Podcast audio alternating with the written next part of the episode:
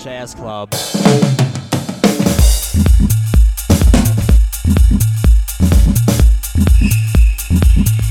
さあさあ始まりました。コロナ時代を楽しく生きるラジオ。コロラジ第10回目になりました、えー今回も私山椒がパーソナリティを務めさせていただきます。よろしくお願いします、えーそして今回もコロナ会議で出会った新しいゲストをお呼びしております。エリンギさんお願いします。こんにちは。月村エリナと言います。うん。えエリンギでいいよね。エリンギでいい。全然いい。むしろね呼びやすいよね。エリンギです。ね。はい。まあコロナ会議の、うん。まあずっとこの最近はあの連続してるけど、ね。まあクリエイター編アーティスト編みたいなところで、うん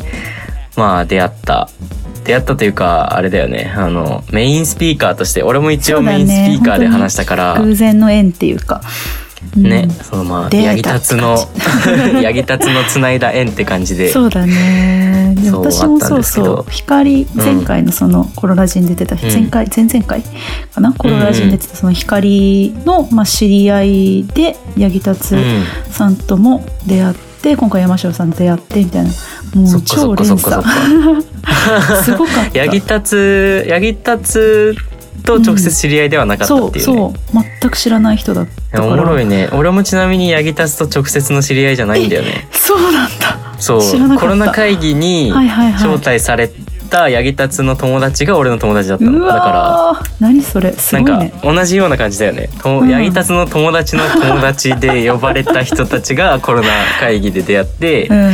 もう話をしてるというこういう謎な状況で。すごいよねなんか。謎な縁でねうん。お送りお送りしてるんですけども。はい じゃあエリンギのそその具体的ななんかこう、うん。アーティストとしての活動みたいなうん。教えてもらえますか？そうですね。私は、あのーまあた最近はその人のオーラというか人が持ってるこううん。雰囲気とかを、こうまあ、自分なりに解釈して絵に落とし込むっていうのをやってるんですけど、まあ、その落とし込む手法技法として、まあ、マーブリングっていうマーブリングっていうのかな、ううん。マーブリングを使っていてで、まあ、うん。例えばそのアクリル絵の具を、うん。まあ、キャンバスに落としてで、まあ、そのい落とす色っていうのもやっぱりその、こうモチーフになってる人をうん。イメージした色だったりとかっていうのを自分の方で作ってでそれをこうキャンバスに垂らしてでそのキャンバスをこううん。横にしたりとか、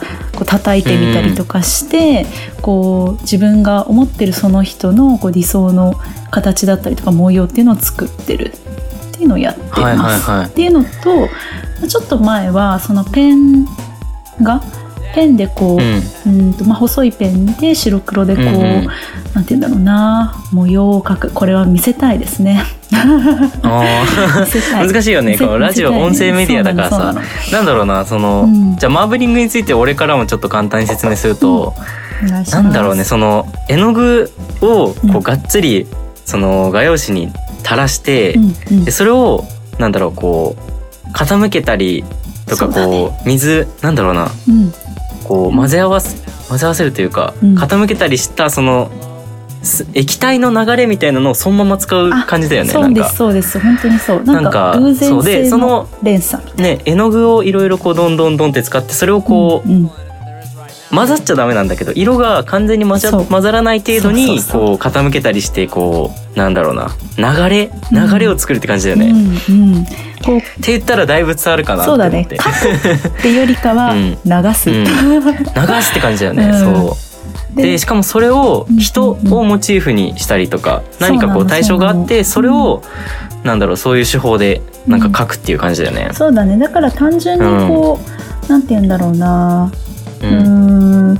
デザインを作るっていうよりかは、うん。まあ、私のその中にあるその人のイメージだったりとかっていううんのうんうん。をこう画面に映し取るみたいな作業かな。でまあそれがそのなるほど。映し取る作業っていうのがこう私は偶然性も一緒にこう織り込んでるっていうイメージうんうんうん。かな。確かにねその、うん。どんぐらい傾けるかとかその絵の具の質とかさなんかもしかしたらそううん。こう気温湿度によってなんかこう動きが変わるみたいな、うんや本当にそうだと思う。その環境の偶然性みたいなのを織り込みやすいよ。ねものすごくそうだね。やっぱりこう普通にさ、筆を使ったりだとかあの鉛筆を使って書くのはやっぱその意思が必要じゃん。そのペンを動かす意思。でもやっぱりこのマーブリングっていう技法って、まあそこももちろんその他技量としては必要だけど、でもなんて言うんだろうな、それよりももっとこううん自由というかなんかこうとらわれない作風にはなってるのかなって思う。あうん。ーあなんか俺そこ結構自分の創作活動でもそういうことをやるなって思うんだよね、うんそこ結構共感する。なんかはいはいはい。なんだろうな。俺結構パソコンで打ち込みの音楽みたいなのやってて、うんうん。なんかそれって若干こう決められた動きしかしないようなはあ。なんかそういうイメージがまあそうだよね。なんだろうなそのこのタイミングで「ド」っていう、うんうん。このタイミングで「レ」っていうみたいなのうんをある程度はやるんだけど、はいはいはい。俺それにプラスしてなんか変な音を入れたくて、うわーいやもうねだから山椒さんの聞いててわかるよ。なんかねめっちゃ変な音を入れたいよね。そあのー。ちゃんと音楽的な響きがする上にめっちゃ変なのがあってほしい。でそれうわはその俺の想像を超えてほしいんよね。なんか。はあまあそうだよね。その偶然性を混ぜることで、普通の旋律よりね。そう。俺をの想像を超えてくれたらなんか俺は楽しいじゃんもう。うはあわーって。俺が作ったかわかんないけどすごいいい感じの音できたっていう。ねすごくわかる。その自分でしょ？それがなんかさめちゃくちちゃそうそうそうそう。なんか狙ったものを作るって感じじゃないよね、なんか、そのマーブリングのショーエリンギのやり方見てると、はいはいはで俺もさなんかこい。う、うん。ピアノの音とか使う時はそのままピアノの音を使うんだけど、なんか音自体を最初から作ることが結構あって。はああもうそのでその音を作る時に結構こうなんかこうこれこうやっててこんな風にしてかけたら変な音になるんじゃねみたいな。ババババって結構やる。その時の気分でここのパラメータをこうしてこうしてこうしてああしてこうしてみたいなのをうんうんうん。やったりとかそのはあ。なんだろうな。いろんなパラメータをこう物理的なこうつまみつまんでこうくるくる回すものを持ってんだけどそれにこう対応させてこううじゃうじゃうじゃうじゃっていじるんよ。やりたいそれ。ちょっとさ今度。うじゃうじゃうじゃうじゃっていじるとピーポポポポポポポポみたいになるんよ。ピーピーピーみたいになってそれをなんかこう10分ぐらい録音したなんか謎の音10分間出まくるデータみたいなのを作ってそれを切り刻むみたいな。あここのピューババババうん。のピューがめっちゃいい音みたいなそうこれ使おうみたいなそういうことやるからなんだろううんうんうなん結構自分の想像を超えてくる感じうんうんでなんか作ってるっていうのはなんかねねめっちゃ共感するんだよね。ちょっとあれだね、うんやろう私も音楽その山椒さんのいやだからさ俺ら結構共共通してるとこもう一個見つけたんだけどなんかなんだろうな絵を描くっていうのはうんうん。対象物を正確にこう読み取ったりこそうだのね、うん。広い範囲の人にこうなんかはいはい。はいあこれは花だねうん。っって言われるようなものを描くのではないっていうそうだね。なんか私がさうん。あの、まあ、ペン画の話にちょっと変わっちゃうんだけどペン画でこの、これ自画像ですって言ったのあれ、うん。山椒さんいたかな？あの本当に、うんうん。多分外から見たら、まあ、言ってしまえばそれこそ花みたいなあの、もう花みたいに見えると思うんだよね。だけどうんうんうん。私はそれを自分の、まあ、自画像だと思って描いたのね。うんうんうんうんそれを多分人が見た時にこれ自画像って言わなきゃ自画像ってわからないような自画像を描いたの。うんうん。だから、まさにね。そうそうそうわかるよその。なんかこう、なんだろう。花びらがこう、うん、うん連なってこううにゃうにゃしてる感じのそれですそれです。ね、そんな感じの自画像を描いてくださいっていうまあ、なんだろうね。なんかこうコーナーみたいなのがあって、うんうんうん。そのコロナ会議オンラインの会議で、うん。そこで描いた絵っていうのがねそうなの、めっちゃ抽象的な感じだったよね。そう抽象的だけど、まあそのなんて例えばうーんキュビズムっていうのかな、ああいうこう形がこう、はいはいうーんはっきりしないっていうんじゃなくてかなりこう輪郭ははっきりしてるんだけどもそれがこう、まあ、人の捉え方だったりとか、まあ、その作者の捉え方によって全然違うっていうのはちょっと面白いって自負しております。ね。なんか完全にこう外見だけではない、うんこうもっと中をこう観察するようなうん感じのうん。うんうん自画像描いてたよな。そうね。やっぱアートの面白さうん。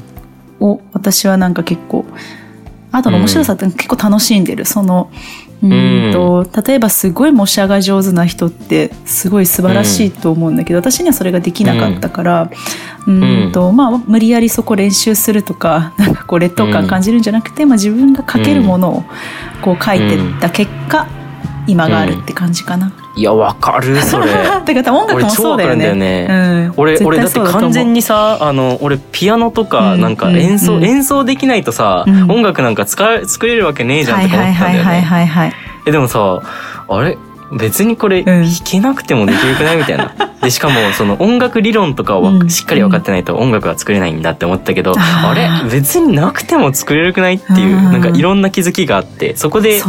やり始めたっていうのうが、そこもめっちゃわかるな、やっぱ。やっぱあれね、でなんかめっち。ゃ自由じゃんっていう そう、うんめっちゃ自由じゃんっていうところからまあ始ねまったって感じ。はいはいはいはいはい。うん、いやなんか。なんだろうじゃあそのきっかけみたいなところをもうちょっと掘り下げてみようかな。そうだね。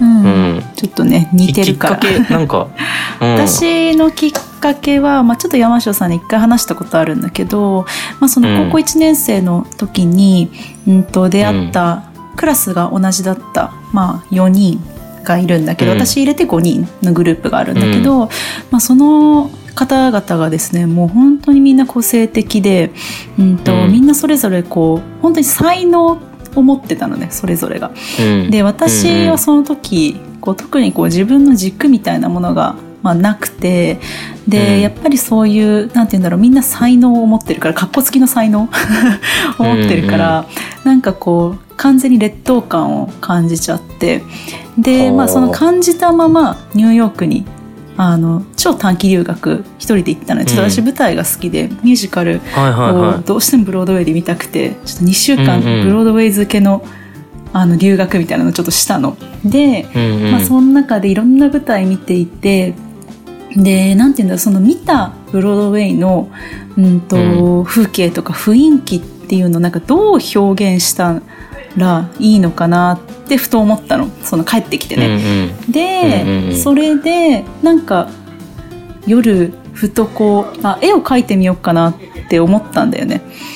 うんうんうん、でその日の夜にバーって描いた絵がすごく細かいこううーんとなんて言うんだろうな線画だったんだよね。で、まあ、多うんうんうんうん。分今思うとそれなんで描いたかっていうとやっぱりその舞台を見てた時の、まあ、ブロードウェイの舞台だからもうすごくこう細かい細工というかあの視覚的にすごく細かい、うーん綿密なこうデザインがうん。いろんなところにされてたのね。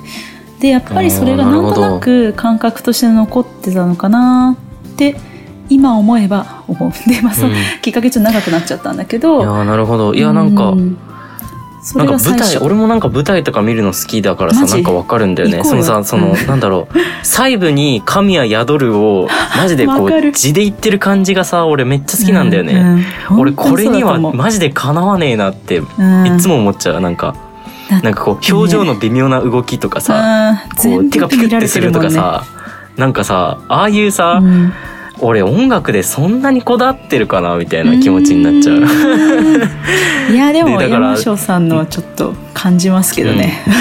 本音当楽いやーなんかなやっぱそれにでも近づきたいとはなんかねうん俺も思ってるんだよね。うんでそのもしなんかその舞台をうんの感想とかをこう表現したいっていうので絵を描こうとすると多分そうだね。ものすごいこう細部にこだわったようなうんなんか絵になるのもなんか俺わかる。はいはいはいはい。あでそうそれでその、うんまあ、まあニューヨーク行ったじゃん。で、うんアート始めたじゃん。始めたっていうかそのアートを描いた時に、あもしかしたらこれ私の軸になるかもしれんなってなんか直感的に思ったんだよね。でその時からその、うんまあ、私の周りの5人5人じゃない4人か、の中で、あなんか私はアート枠でいけるんじゃないかみたいな。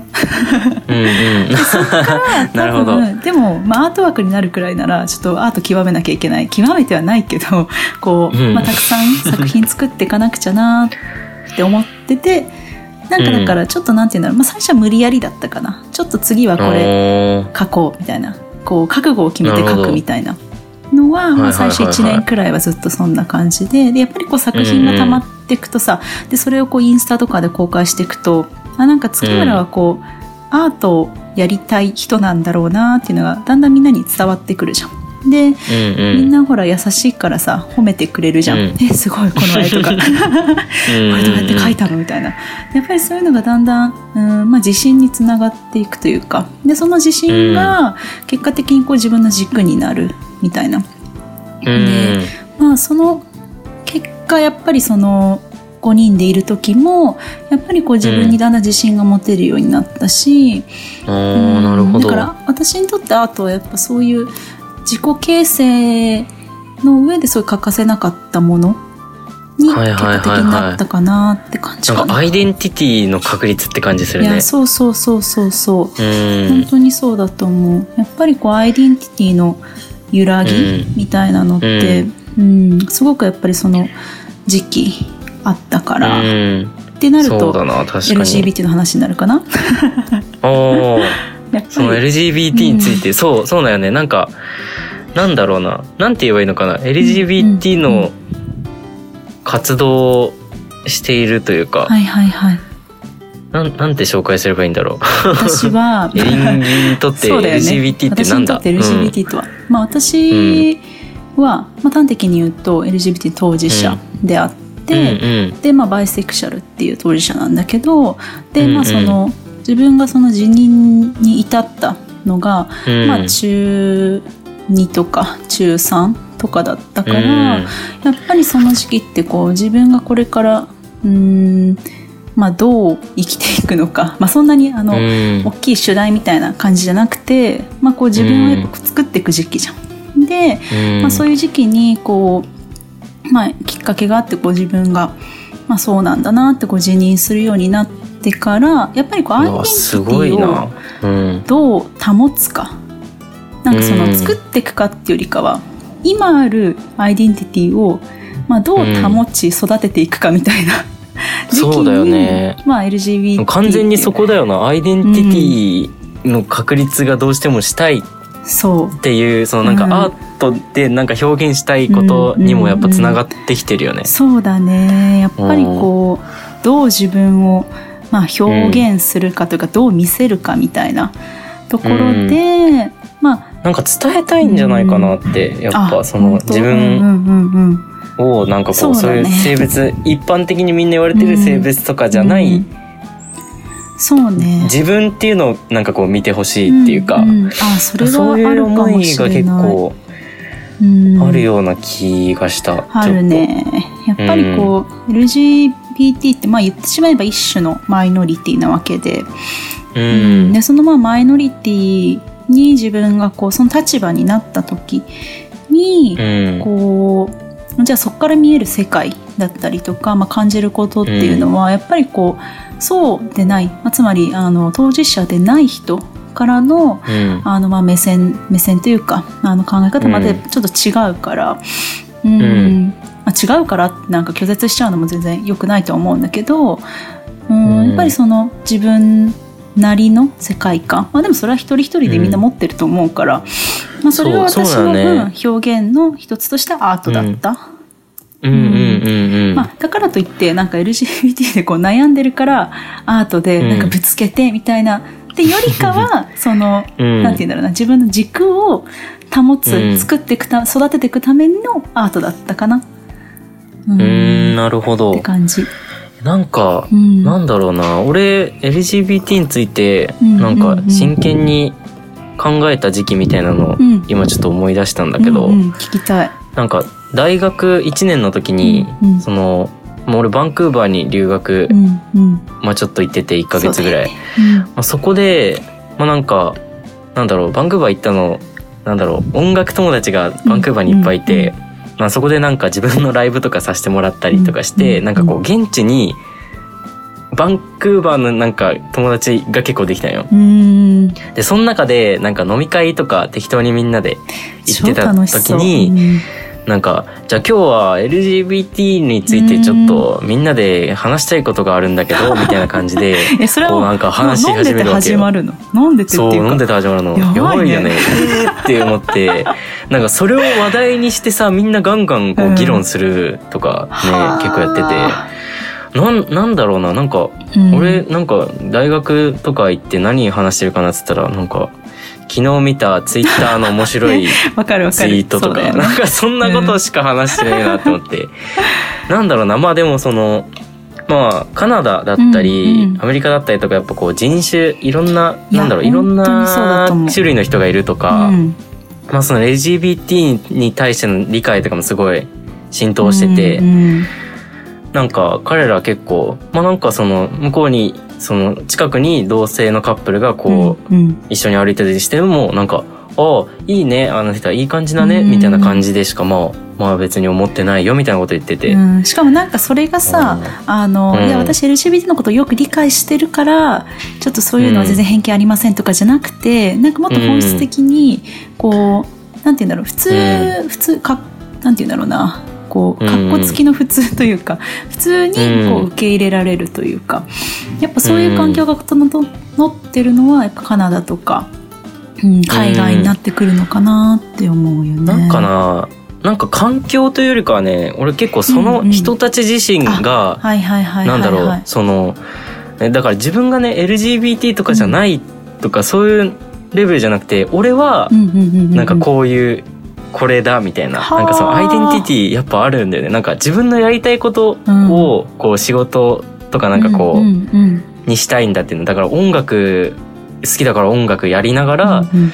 そのゲームも好きだからゲームの仕事もちょっとやったりして、まあお金はまだちょっとないから、うん。ものすごいいっぱいの人とシェアハウスとかしてるけど、うんうんまあ、そうやってこう自分のやりたいことをまあ仕事にして生きてるぞっていうそのうん、なんかこう、アイデンティティが確立しているというか、うん。なんかこうやりたいこと自分の気持ちに素直に応えて生きている人は、はあ。なんかこうそのなんだろうなマイノリティとかマジョリティとかいう考え方もなくそいそつはその人間であるっていう風になんか言ってるよなんかその LGBT とそうじゃないとかいうなんうんか境界線自体がそもそもないよねみたいな感じ。俺そこでかなり衝撃受けてそこから結構人生について考え始めたのはあるうね。そうだよね、んそんぐらい大きかった。なんかいいいい意味でみんなその自己中心的でいられるというか、やっぱりこう自分のそう。あの、まあ、キャリアだったりとか、まあ、人生をどうしていくのかみたいなところにみんながこう集中してくれてるからなんて言うんだろう。そのマイノリティという概念が、まあ、発生しにくいよね。だってそうなんだよね。どうである意味どうでもいいじゃん。その そう。めっちゃなんかね、うん。そのなんだろう。その LGBT とかもそうだしなんかうん。障害があるとかうんないとかもう多分そう,、そんな感じだよね、うん。なんか自分は見た目に障害とかが見た感じなかったとしても、もしかしたらこうなんか脳とかうんなんかうん。心とかでなんかこう精神的なも障害があるかもしれないからさ、うんうんなんかもう境界線とかねえなみたいな。そうだよね。まあ、こっからはじゃあマイノリティですみたいなさ。それも見えないしね。そもそもねそもそも人それぞれは違ってうんそれぞれのこう個性があって、うんうん。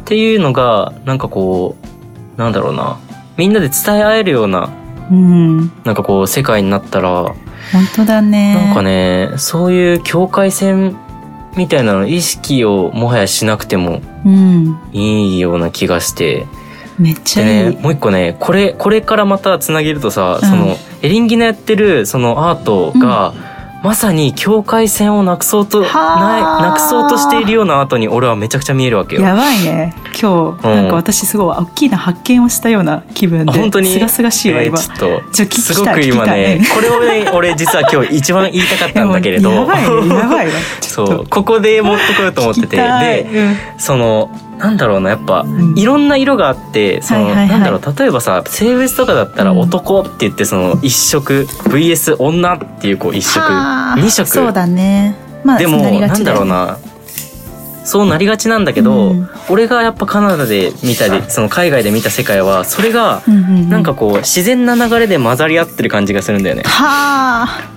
そうだね。そう。うんわかるそのの感覚すごく。でもそのなんか色が融合することではなく、うん。まあ、融合してる場所もあるし、うんうん。なんかこう独立してるよね、グラデーションなんだよねすごく。うんはいはいはいはいはい。いろんなその、うん。なんかここ個人同士のなんかこう、うんうん。自然な流れでこう混ざってる感じ。わかる。そうなんかねそれがやっぱエリンギのアートを見てるとなんかそういう要素があるし、ね。やっぱそこ言と LGBT のそのなんだろうな、うん。を意識してるというか、まあ、当事者っていうところもなんかめちゃくちゃ俺の中ではつながってるな本当だって思う。ね。なんか今言われて私の中でもつながったかも、あ本当に？めちゃくちゃ嬉しいそれうん。は。グラデーションっていう、まあ、ワードを聞いて思い出したのが、なんかセクシャリティってよく、うん。本当にそのグラデーションなんですって説明を、まあ、うんするし、されるのね。で、うん。やっぱりその要素っていうのが私の中にもこう無意識にあったんだなって今思えた、うん。ありがとう。面白いよねそれ、うん。そうだね。グラデーションつってもさなんかこうん、うなんかこう縦にこう割ってだんだん色が機械的に変わってるとかじゃないのがまた面白いんだよな。なんかやっぱこう自然な流れでぐしゃっと交わってる感じ。うん。まあ、作品に多分落とし込む段階で、うん。多分その私の中のグラデーションの、まあ、定義というかうん。イメージっていうのがやっぱりこうマーブリングで表すものと合致してきた合致したのかな。なんかハマってるもんなそこがやっぱり。やばいもう 今日マーブリングやりたい。ちょっとね準準備したりがね。ちょっと大変だからね。いやー。やろうって思わないとできないんだけど。そっかそっか。まあ確かにな。あれいろいろ準備がかかりそうだもんな。まず 床にビニール袋引いてみたいな。うんうん汚さないようにね。そうまあ家でやってるからいいな。なんかうんいいね。なんか一緒になんか作品作れたら面マジでや白そうだな。ろう。マジでやろう、ねちょっとまうん。あそんな感じでまたこれからもね、ね。なんかできたらぜひやりましょう一緒に。ちょっとなんかいいね。やっぱ社会問題ってまあまとめちゃうとさ、ちょっとすごい反感食らいそうだけど、やっぱりこう LGBT ってうん。一つのまあ社会ももう社会問題社会課題うん。みたいなところあるからやっぱそういうの語り語れる人と、こう、なんて言うんだろうな。アート作品、まあ、アート作品芸術作品。音楽含めて、こう、うん。できるっていうのはめちゃめちゃなんか意義がありそう。うん。だからちょっと、なんかねやっぱグラデーションですよって言われて、うん。その言葉だけでなんか理解したと思ってももう全然なんか入ってこないというか、そうだね。みんな多分それぞれ違う解釈をするんだよね。うんやっぱさなんかじわじわ変わってる、体験がね。なんか、かそうだからそのエリンギの絵を見せてやればいいと思う。ほらって。あ自然な流れで交わっている色同士がしかしそれがなんか芸術的なねなんかこう交わりを見せているというかさ、なんか心打たれるようなな交わりを見せているなみたいな。はあ。えちょっと個展やろう二人で。空間をさ、えーぜひ。作ろうよ。もう私の空間空間デザインしたいんだよねなんかもう。本当に。ちっちゃいとこでもいいからさなんか部屋を一面、うもう私のマーブリングとプロジェクションマッピングのその山椒さんの映像をもうバーって全部部屋そうに音でさ支配しちゃって。いやめっちゃそれやってみたいんだよね。な。なんか空うん。間デザイン、いやえーちょっとやりましょうそれ。いいと思う。それはやる。多分23、年のうちに絶対やる。ね。ねちょっと面白いなやっぱ。え出会えてよかったいわやーちょっと大量に話したので、本当だもうねこんな時間ですよ早いいきなり。あれですけど。大丈夫かな？伝わったかな？ってすごい。いやー伝わってると思うよこれは、うん、なんか私のその作品が自分ではやっぱ解釈しきれてないところをなんか山椒さんに今すぐ掘り下げてもらえた感がすごい、まあ俺の見た感じをうん。やっぱ伝えられたら嬉しいなって感いじ、やもうめちゃめちゃ伝わまった。たいろんない受け取り方もあるしね。そうだね。うん。なんかいろんな人のね意見聞きたい。私の作品を見てどう思いましたか？みたいな。うんそうだね。ね言ってもらえたらありがたいですって感じで、そうだね。待ってます。ね。いやー面白かった、ねこちらじこそです。ゃあちょっとまたね話す機会あったらぜひ話したい。もういつでも。うん、ということでねちょっとはい。今回はこんなところでうん。終わりにお開きにしようかなと思っております。というわけでご視聴ありがとうございました